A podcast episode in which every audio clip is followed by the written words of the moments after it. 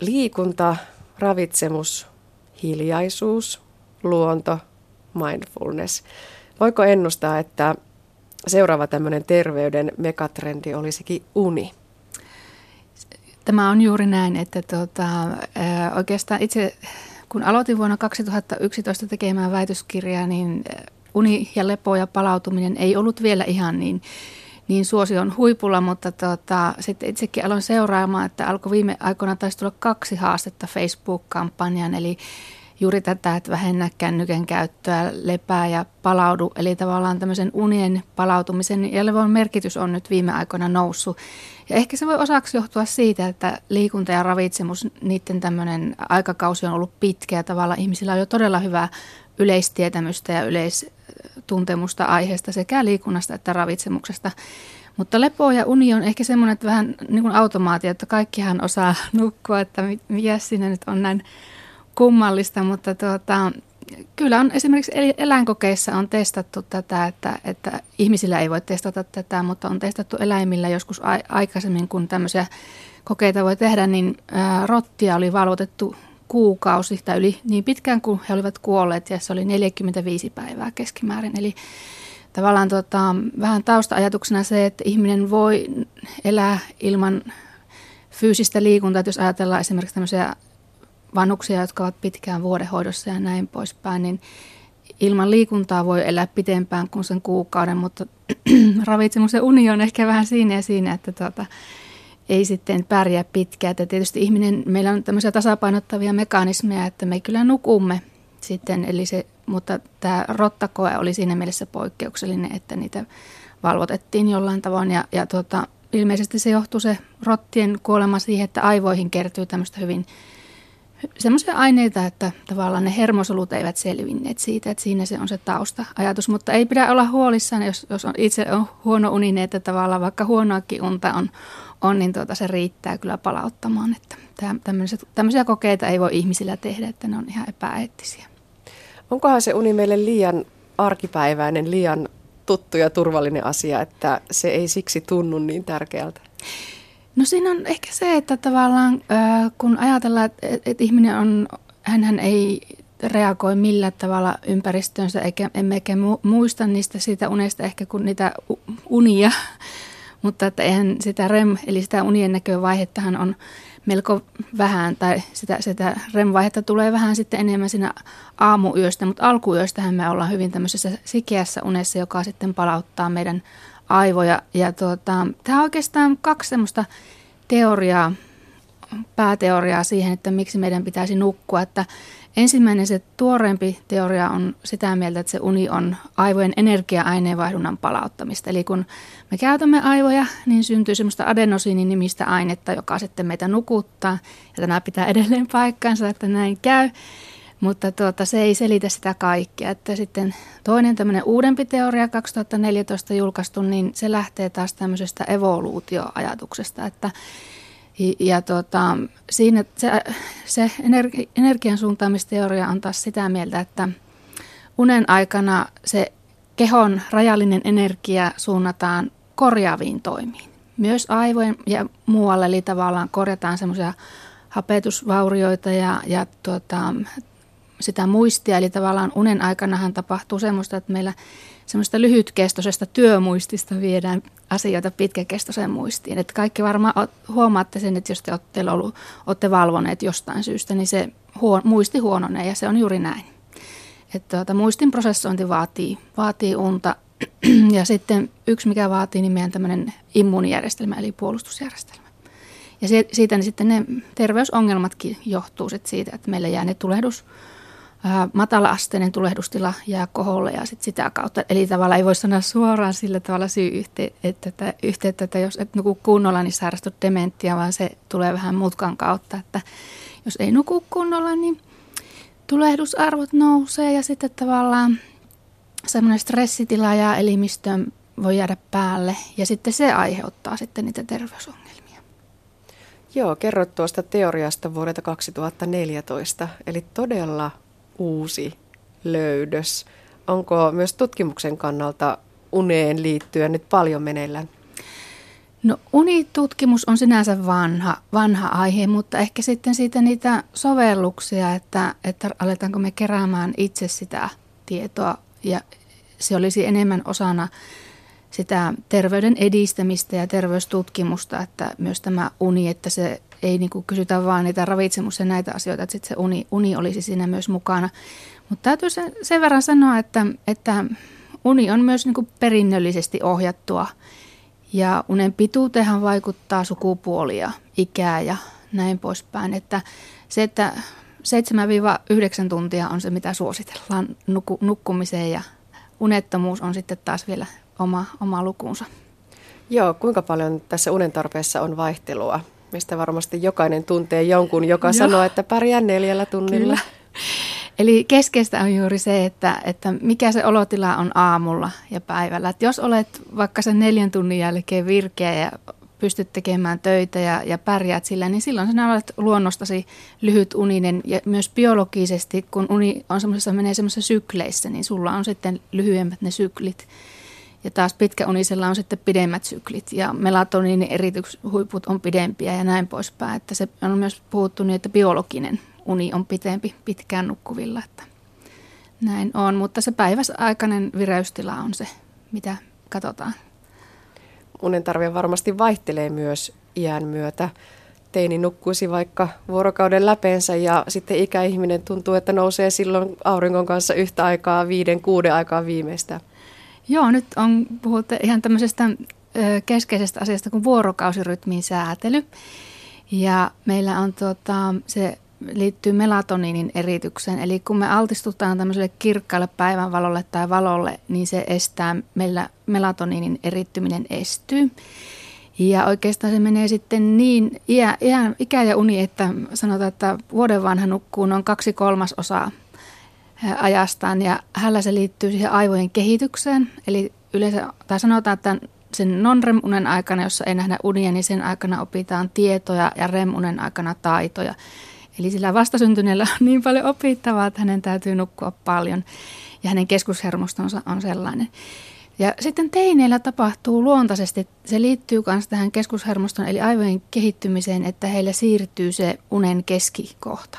Eli heillä se siirtyy sinne enempi aamuyölle se siirtyy jopa kolmella tunnilla keskimäärin, se on ihan huomattava. Eli heille on hyvin luontaista se, että illalla ei tule uni, mutta aamulla nukuttaisiin pitkään. Eli tavallaan tästä ollaan keskusteltu, että pitäisikö ne koulu alkaa myöhemmin. Ja tätä taustaa vasten tiedä, että on suositeltu, että koulu pitäisi alkaa myöhemmin. Ihan sen takia, kun heillä luontaisesti tapahtuu tämä. Ja sitten kun ollaan ihan tämmöisiä ikäihmisiä, niin sitten vaivutaan vähän samalla tasolle kuin nämä 1-3-vuotiaat, eli tavallaan se, että vuorokaudesta saattaa mennäkin jo isompi osa siellä unessa. Ja unen iän myötä une, uni pitenee, mutta laatu heikkenee. Joo, puhutaan Maria Luojus siitä unen laadusta. Eli pituus ei ole ainut autoaksi tekevä. Ei, et oike, joo, et uni, unitutkimuksessa oikeastaan ää, neljä tämmöistä osa-aluetta ja tavallaan jos aiot olla unialalla tekemisissä, niin täytyy ymmärtää kaikista vähän kaikkea. Eli Unen pituus on yksi, sitten on se unen laatu, sitten on tämä vuorokausirytmi, joka vaikuttaa muun muassa meidän tämmöiseen, että lihota, miten helposti me lihotaan ja miten helposti me laihdutaan. Eli tämmöinen, meillä menee vuorokausirytmin mukaan paljon asioita, kehon lämpötilat ja kaikki tämmöinen, aika moni, monikin asia menee vuorokausirytmin mukaan. Ja sitten on uneaikaiset hengitysoireet, eli uniapnea on varmaan se yksi, mistä ihmiset ovat kuulleetkin, että se on sitten semmoinen ihan siihen liittyvä sairaus. Mutta unen laadusta sen verran, että nyt on ilmestynyt tämä uusi käypähoitosuositus. Se, kan, suosittelen, että perehdytte Duodickimin sivuilla siihen käypähoitosuositukseen. Sehän suosittelee lämpimästi ei-lääkkeettömiä hoitomuotoja, koska sitten unilääkkeet on taas, ne ei niin kuin, se on hyvin lyhytaikainen helpotusaiheeseen ja sitten ei ole kovin suositeltavia, että oikeastaan se keskeinen sanoma, mikä siinä unettomuus, tässä unettomuuden käypähoitosuosituksessa on se, että lyhytaikainen unettomuus on elämään kuuluva asia, että olisi epänormaalimpaa, jos ei ihminen reagoisi vaikka johonkin jännittävään tilanteeseen unettomuudella, mutta pitkittyessään on huonompi juttu. Eli jos unettomuus, unettomuutta lähdetään diagnosoimaan, että se olisi niin kuin se ensisijainen diagnoosi, niin ensin katsotaan, että niitä oireita, eli unettomuusoireita on, on se, että ei mennä saada unen päästä kiinni, eli nukahtaminen pitenee. Sitten yöllä ei pysty, että heräilee jatkuvasti, eli ei tavallaan saa pääse takaisin uneen, vaikka siis normaalistihan käymme lähellä valvetilaa, mutta että he, yölliset heräilyt on yksi.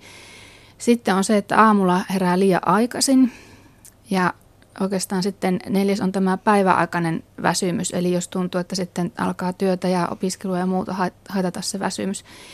Ja yksi tämmöinen niin sanottu primäärin unettomuuden tekijä on se, että ei pysty, ihminen ei pysty nukkumaan, vaikka annettaisiin tilaisuus, että tuossa on nyt hiljainen huone ja pimeä huone, että olet kotona, että nyt voisin nukkua, niin ei pysty nukkumaan. Että tavallaan yleisimmin taustalla voi olla tämmöinen pitkittynyt stressi. Ja oikeastaan se käypähoitosuosituskin alleviivaa sitä, että sitten pitäisi sen stressin purkuun niin kuin ihmisen tarttua ihan omatoimisesti ja ilman lääkkeitä. Että työ, ne huolet pitäisi käsitellä päivällä ja illalla pitäisi sitten vähän niin kuin ruveta rauhoittamaan sitä olemista ja näin poispäin. Että tota, se on ehkä se keskeisin sanoma, että, että stressin purkua. Koska on todettu, että oikeastaan unen pituuteen, tai oikeastaan mitä suomalaisista on kerätty tätä tutkimustietoa, niin unen pituus ei ole hirvittävästi muuttunut. Että se on kai ihan vähän sen lyhentynyt, mutta oikeastaan unettomuusoireilu on lisääntynyt, että näin päin. Uni on myös tämmöinen psykologinen juttu, että jos on nukkunut muutaman yön huonosti ja illalla menee sänkyyn siinä mielessä, että varmasti taas tulee huono yö ja en, en varmasti saa unta, niin näin siinä taitaa sitten käydä. Joo, mutta tavallaan nyt se, että toivottavasti, että jos viikon sisällä korjaantuu, niin, niin hieno juttu, mutta sitten jos, jos se unettomuus jää, jää että sitä ei vaan pääse eroon ja oikeasti alkaa olla se päivä, että ei pysty töissä käymään kunnolla eikä tai opiskelemaan tai ihan mikä tahansa päivä aikainen toiminto heikkenee pahasti, niin kyllä sitä kannattaa sitten selvittää, että mitä yleensä, koska uni oireissa niin on yleensä, että se on siinä vähän niin kuin se on jonkun asian oire, oireet ja, tai, ja sitten myös niin, että se vaikuttaa terveyteen pit, pitkässä juoksussa, mutta tuota, kyllä siellä yleisemmin jotakin sitten taustalta voi löytyä. Joo, vaikuttaa terveyteen todellakin. Tuossa puhuttiin jo niistä pitkäaikaisten uniongelmien riskeistä, mutta on todettu myös, että lyhyt ja pitkäunisilla on suurentunut kuolleisuusriski. Maria Luojus, mihin tämä liittyy? Joo, tämä on oikeastaan jo vuonna 1964 on todettu ensimmäisen kerran tämä asia. Ja äh, on joitakin yhteisiä asioita sillä lyhyt- ja pitkäunisten pitkäunisuuden taustalla, mutta sen verran sanon vielä niin kuin tässä vaiheessa, että melko usein asioilla on tämmöinen uummallinen yhteys. Esimerkiksi voi sanoa, että painoindeksi on ihan samalla tavalla, että sekä alipainoiset että ylipainoiset kuolevat aikaisemmin. Mutta unen osalta se liittyy siihen, että ihan tähän, että nousee tämä, nämä tulehdusarvot – ja sitten oikeastaan lyhy, lyhyessä unessa ne riskit tai se kuolleisuusriski liittyy just siihen, että, että on tätä stressiä ja ylikuormitusta todella paljon. Eli sitten alkaa nousta näitä stressin aiheuttamia ongelmia ja autonomisen, eli kun tämmöinen kiihdyttävä osa autonomisesta hermostosta jää päälle, niin silloin verenpaine nousee ja näin poispäin. Pitkäunisuudessa on ihan kyllä samalla tavalla myös se tulehdustila siellä takana, eli se elimistön matala-asteinen tulehdustila, mutta sitten esimerkiksi tämmöinen sosioekonominen asema, eli, eli tota, ne, joilla ei ole töitä tai näin poispäin, niin sitten he nukkuvat enemmän. Ja, ja sitten tavallaan tulee tämä myös tämä mielenterveysasia, eli tavallaan ihan masennukseenhan liittyy sekä lyhyt että pitkä unisuus, että jommalla kummalla se saattaa oirella niin, että on vähän unta ja jollakin sitten niin, että se on paljon unta. Ja sitten myös tämmöinen, että jos sairaudet alkaa kasaantua, niin sitten se nukuttaa enemmän. Että, että varmasti tiedättekin sitten, jokainen kuulija tuntee ehkä ihmisen, jolla on paljon sairauksia, jos on sydänsairauksia ja muita, niin kyllä heillä tahtoo varmaan sitä unta olla sitten enemmän. Että oikeastaan näihin, näihin se liittyy näin, niin kuin, muitakin tekijöitä on, mutta näin niin kuin lyhyesti sanottuna. Olet tosiaan itse tutkinut unta ja terveyttä ikääntyvillä miehillä – ja kerrot väitöksessäsi, että poikkeava unen pituus ja unihäiriöt ovat yhteydessä lisääntyneeseen dementian ja keuhkosyövän riskiin. Miksi juuri nämä? No siinä tapahtui sillä tavalla, että minä oikeastaan aloin lukemaan aiheesta ja sitten katsoin, että näin. Ja sitten jotenkin ruokahalu kasvoi syödessä ja tavallaan se, että, että alkoi niin kuin miettimään sitä enemmän juuri sitä uni, uni- ja terveysyhteyttä. Ja sitten tietysti tie, tieteellisen tai tutkimustiedon niin pitäisi tuottaa aina uutta tietoa. Ja tämä oli, sen keuhkosyövän osalta oli ihan ensimmäinen julkaisu, että oli katsottu unen pituutta ja keuhkosyöpäriskiä. Ja tässä taas taustalla on se melatoniinihypoteesi, eli kun puhutaan unesta ja syövästä, niin sitten on se yöajan melatoniinierityksen suhde, että silloin, koska se näillä, näillä kolmella on se yhteys plus sitten se tulehdus, tulehdustekijät, että oikeastaan semmoista syövän osalta on, on ristiriidasta näyttöä, että on löydetty y, tutkim, tai yhteyksiä, että olisi unella tai yhteys tai sitten ei ole. Ja oikeastaan näissä hormonivälitteisissä syövissä se yhteys on vankimmin todistettu, että rintasyöpä ja eturauhassyöpä, niin se johtuu juuri tästä melatoniinista. Mutta keuhkosyövässä niin mm, myös tämä, mikä oli tämä energian suuntaamisteoria vuodelta 2014, niin se esittää asian näin, että aivot on suojattu paremmin tämmöiseltä esimerkiksi unen puutteen aiheuttamilta korjaavilta toimenpiteiltä, mutta juuri nämä sisäelimet, kuten keuhkomaksa, nämä, niin ne on her- vielä herkempiä unen puutteen aiheuttamille soluvaurioille. Eli siellä on vähän tämmöistä, tämmöistäkin teoriaa sitten taustalla. Ja se dementia oli oikeastaan siinä mielessä mielenkiintoinen, että unen ja dementian välisestä yhteydestä tiedetään todella paljon – koska esimerkiksi tuo mm, Alzheimerin tauti ja unettomuus, niin siinä tulee vähän samankaltaisia aivomuutoksia. Eli se lyhytkestoinen muisti, hippokampus alkaa sieltä rapistua, että niillä on hyvin yhteiset nämä aivo, aivomuutostaustat. Mutta se, että en, en, siinä, siinä en tuottanut siinä mielessä ihan u, uutta tietoa, mutta tuota, uutta oli ehkä se, että kun nämä tutkitut oli 42-60-vuotiailta, kun he, heiltä kyseltiin uniasioita, niin silloin mitattu uni oli yhteydessä sitten 20 vuoden päästä. No ei ihan kahden, no keskimääräinen seuruaika taisi olla kuitenkin siinä 10 vuoden hujakoilla. Eli tavallaan aiemmat tutkimukset on ollut sillä tavalla, että ne on ollut lähempänä sitä sairastumisajan kohtaa. Että, että oli vähän semmoinen, että, että näyttöä annettiin vähän sieltä kauempaakin. Miten sitä unitutkimusta tehdään? Tässä sinulla on nyt käytetty näitä itse raportoituja Äh, kertomuksia. Tosiaan ihmiset ovat itse kertoneet, että kuinka nukun. Onko se hyvä tapa vai mikä muu voisi olla tapa tutkia unta, paitsi joku unen rekisteröintilaitteista? Joo, eli tämä oli tota, äh, siinä mielessä vähän, tai tämä oli niin tyyppiesimerkki tämä minun tutkimus semmoisesta vanhasta väestötutkimuksesta, jossa on niin kyselty asioita. Ja tietysti se otoskoko oli noin 3000 miestä, niin tavallaan olisi ollut todella kallista tehdä sitten tämmöisiä rekisteröintitutkimuksia. Mutta tuota, sitten voitaisiin tehdä pienemmällä aineistolla sitten semmoisia, missä mitattaisiin oikeasti sitten, mitä siinä yön aikana tapahtuu. Koska tuota, se aina kyselyllä kerätty tieto on, ö, siinä tulee tämä ongelma, että mittaako se sitten unen pituutta voi unen laatua, mutta sitten esimerkiksi hengityskatkokset ja korsaukset pitäisi kysyä jo sitten naapuri pedissä nukkuvalta, että onko sillä öisin hengityskatkoksia tai kuor, kuorsaako hän. Eli, eli tavallaan, ja yleensäkin ottaen niin kyselyllä saatu tieto on, on vähän, se voi vääristää sitä tulosta joko ylös tai alaspäin, että sitten pitäisi tehdä näitä joko polysomnigrafia-tutkimuksia tai aktigrafia-tutkimuksia, mutta ne on taas sitten kalliita, että niitä voidaan tehdä sitten pienemmälle otokselle. Että oikeastaan itse tai jatkotutkimusaihe olikin, että näitä pitäisi sitten varmistella niissä isommissa tai niin kuin tämmöisillä objektiivisilla mittareilla mitatulla asioilla. Että. Niin, mitä ajattelet näiden tulosten hyödynnettävyydestä ja jalkauttamisesta? No ainakin se, että tavallaan tota, ää, unen, tai pääviesti on se, että jos itse huomaat, että omassa unessa tapahtuu jotakin, eli olen aiemmin pärjännyt kuudella tunnilla ja nyt tuntuu, että ei yhdeksänkään tuntia riitä, niin sitten kannattaisi miettiä, että, että mikä mahtaisi, onko siellä jotakin taustalla, tai sitten jos tulee tätä päiväväsymystä. Ja sitten se, että se toinen viesti on se, että, että näihinkin asioihin pitäisi puuttua, että ne kuitenkin vaikuttaa sitten niihin sairastumisriskeihin. Että tavallaan nyt mä oon katsonut niin kahden muuttujan välistä yhteistä, yhteyttä vähän niin kuin väestötasolla, mutta yksilötasolla on sitten semmoinen tilanne, että on erilaisia syy-yhdistelmiä. Eli tota, samalla syy-yhdistelmillä ihminen voi sairastua joko vaskulaaridementian tai sepelvaltimotauti, että sitten yksilötasolla tilanne on aina toinen. Mm. No vieläkö tutkimus jatkuu ja millä tavalla?